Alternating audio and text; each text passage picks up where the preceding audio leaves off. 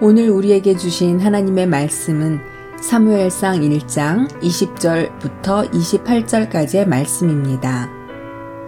한나가 임신하고 때가 이름에 아들을 낳아 사무엘이라 이름하였으니 이는 내가 여호와께 그를 구하였다 함이더라.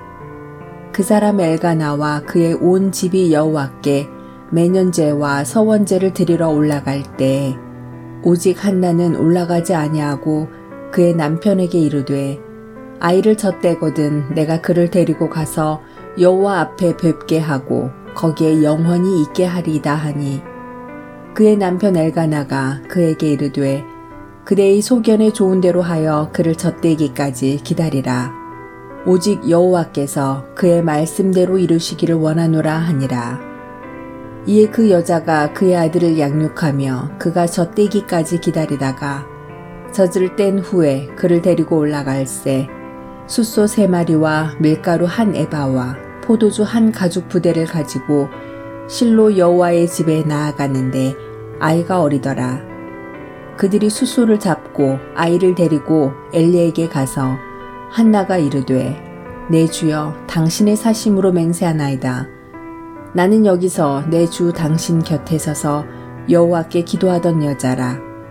이 아이를 위하여 내가 기도하였더니 내가 구하여 기도한 바를 여호와께서 내게 허락하신지라.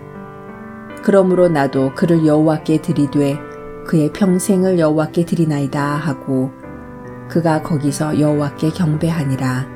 아멘.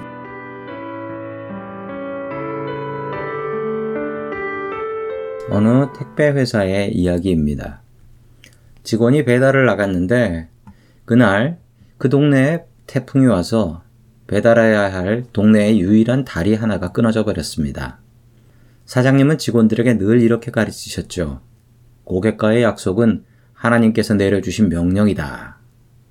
이 직원은 주저하지 않고 헬리콥터를 빌렸고 이 헬리콥터를 타고 동네에 들어가서 배달을 마쳤습니다. 덕분에 회사는 엄청난 손해를 보게 되었죠. 그런데 며칠 뒤 이 지역 신문에 이런 광고가 났습니다. 배달 직원님들 진심으로 감사합니다.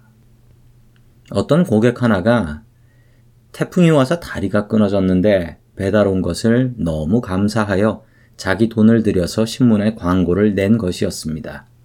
이 광고는 해외 토픽이 되어 전 세계 뉴스에 소개됩니다.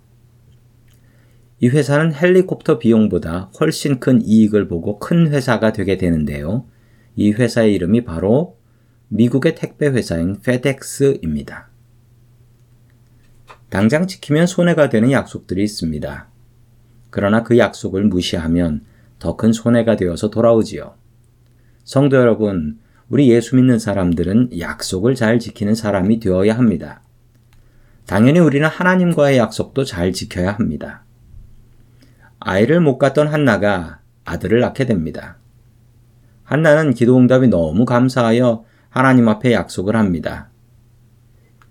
이 아이를 하나님께 바치겠다라고 약속을 했지요. 그리고 그 약속을 지킵니다. 이 아이가 누구입니까? 이 아이는 자신의 목숨보다 귀한 아이입니다. 이 아이를 바치는 것이 쉬웠을까요? 약속은 했지만 아이가 자라고 예쁜 짓을 할 때마다 이 어머니의 마음은 아마도 찢어졌을 것입니다. 그 약속을 과연 지켜야 하는 것일까요?